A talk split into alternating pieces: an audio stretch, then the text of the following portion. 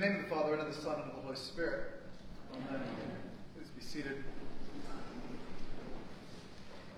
Our readings today are,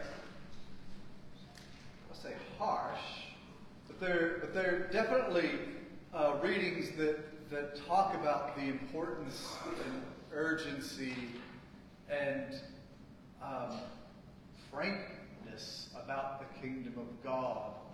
Uh, and beginning with the Jeremiah passage, which sort of picked up in the middle in a, in a strange way, talking about dreamers. But really, it was Woe to you, shepherds who destroy and scatter the sheep of my pasture, declares the Lord.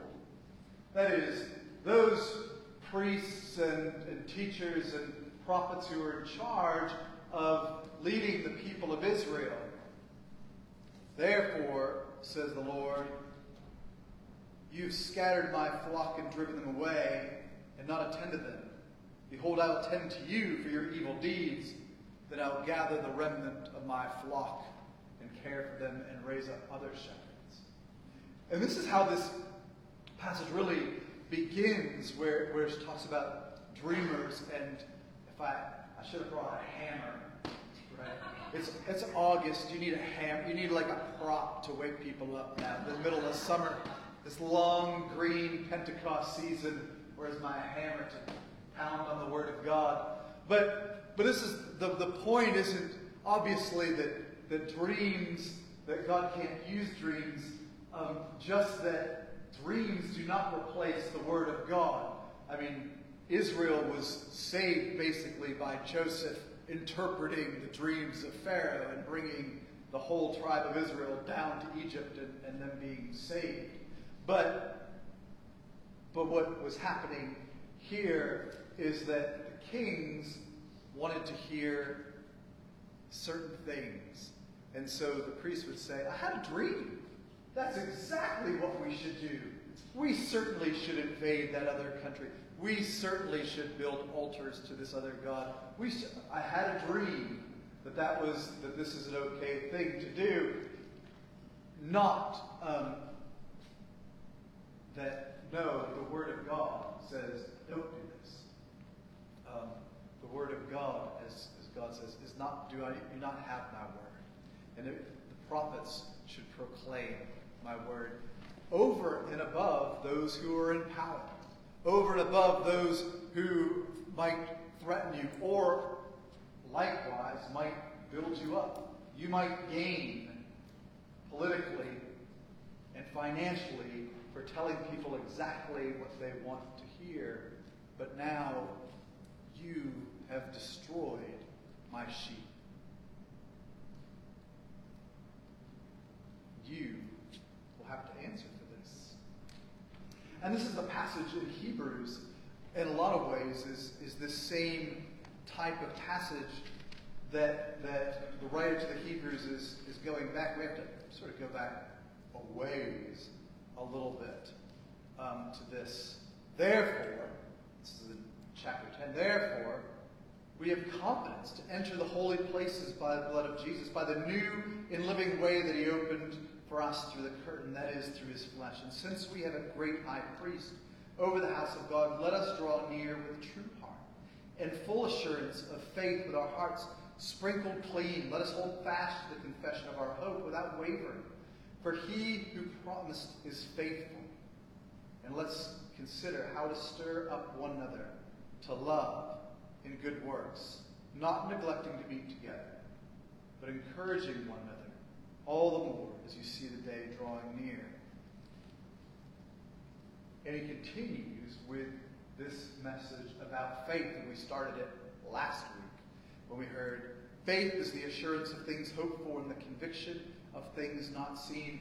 And we go through the whole basic Old Testament, beginning of with God creating the universe and Abel and Abraham and Esau and Jacob and Joseph and Moses. And now today we pick up at the Israelites going through the Red Sea and then talking about uh, the conquering of Jericho and of Rahab and the various judges and the kings of Israel who, uh, who God blesses um, to, to build up, and then diverts from those, those sort of blessings into these prophets like Jeremiah and Isaiah who begin to suffer for their faith, who are thrown into prison, who are, who are killed, who are martyred for their faith, and ends with, and all of these are witnesses to, to faith. These, though commended through their faith, did not receive what was promised, did not receive that gift of, of, of Jesus yet. Um, this promised gift of the resurrection. And so now, we are surrounded by these great cloud of witnesses, and let us lay aside every weight, every sin which clings so closely, and run with endurance the race that is set before us. This is, a, this is this word witness, which we often use as, as a testimony, right? Really, this is, this is the normal church way to use witness. I give testimony. They're a living witness for the love and grace of God. Their life is a witness to the things that God has done for them, and that's true. But also, they're witnesses like spectators, like in an arena, that they're witnessing us running the race that is set before us. That we hear this, this description of, of really the description of all saints, of the Feast of All Saints, all saints, past, present, future, gathering together as witnesses of, of encouragement as we run that race together. And he's saying something new has taken place. These, all these in the Old Testament that we look to as heroes of faith were heroes of faith for something they couldn't even see, something they could just hope for. We have experienced the glory, holy power of Jesus, his cross and resurrection and ascension. We must run and continue that hope of faith, encouraging one another towards acts of love, being gracious to one another, building up one another, meeting together as one. And this is what Jesus is talking about in the gospel today.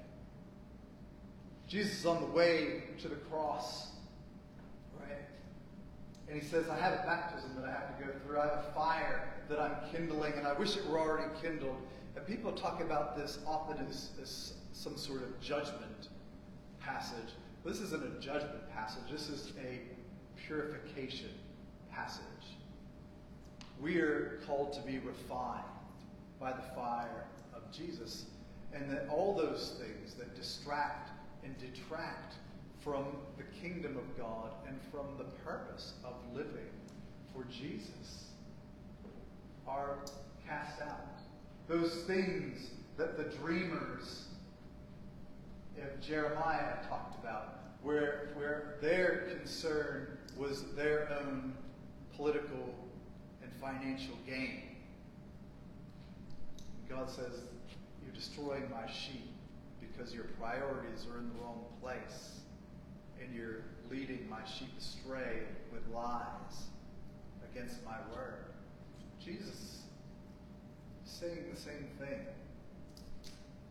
There's a fire that needs to come upon us in order to rid those things that are, that are, that are not good, that are not holy, that are not things that God would have us focus on. We hear this in other parts, right? We hear this in other passages of, of there's nothing separating the wheat and the chaff, and the chaff just gets burned in the fire. Again, this isn't really a judgment passage.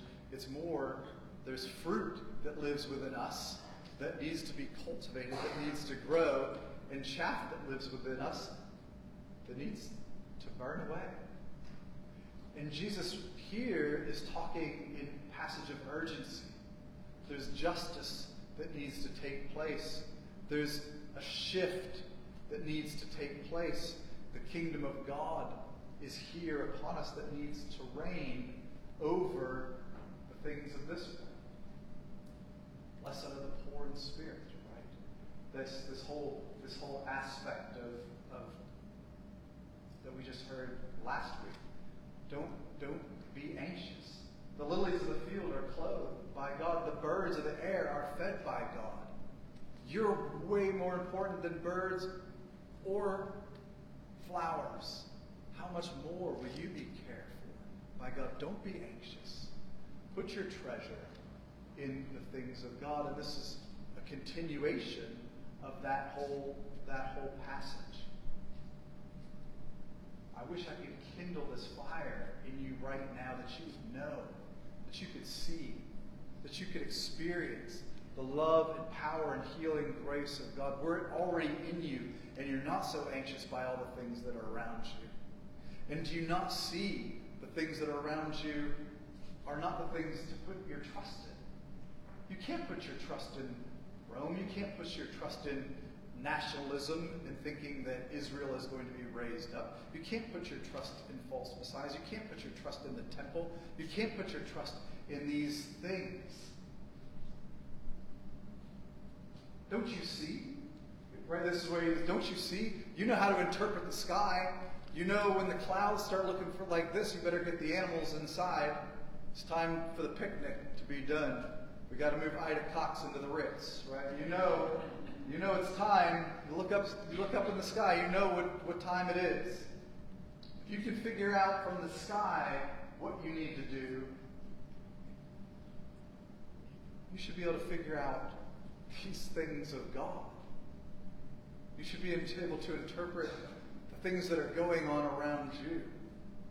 This is the encouragement that, that's given to us as well. And, and we continue, we skip that, that little parable for some reason. But there's another little parable of, of why do you judge for yourselves what is right as you go with your accuser before the magistrate? Make an effort to settle with him on the way, lest he drag you to the judge, and the judge hand you over to the officer, and the officer puts you in prison. And I tell you, you won't get out till you pay the very last penny.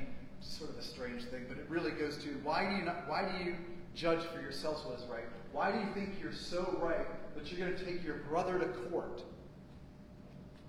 And you might be wrong, and you might lose everything.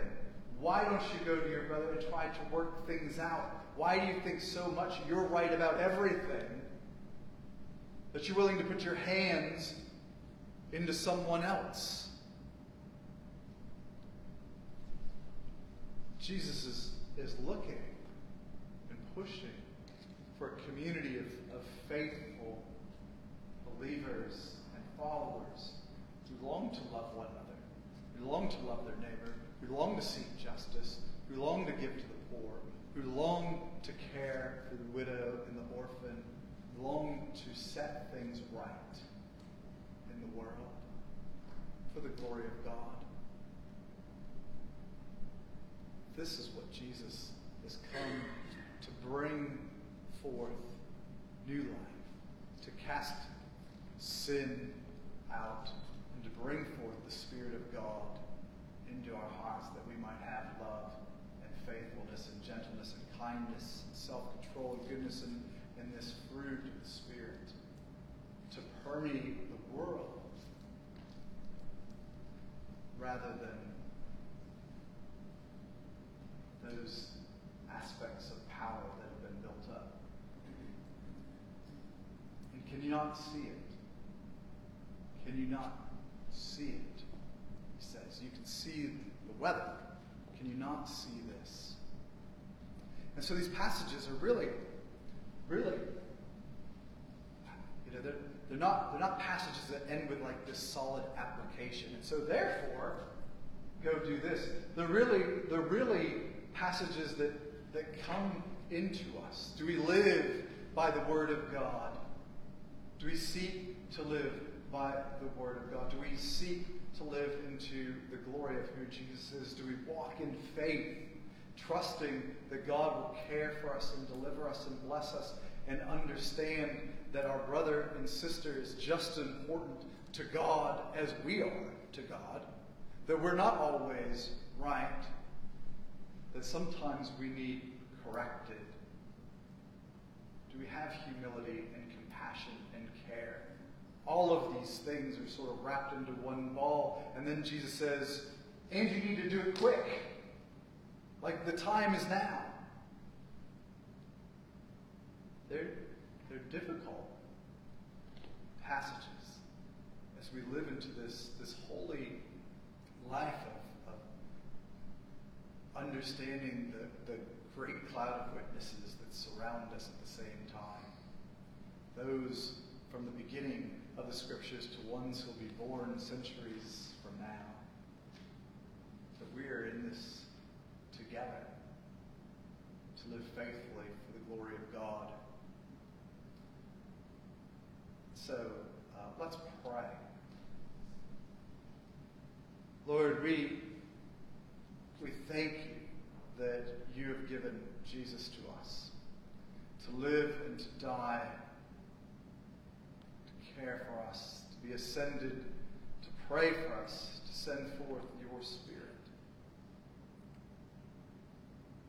Fill us, O Lord, with the Spirit. Fill us with urgency, with excitement, with love. May we live fully into your life and word. May we live fully into your glory of care, concern. May we be refined by the fire of your love and be fully dependent upon your glory.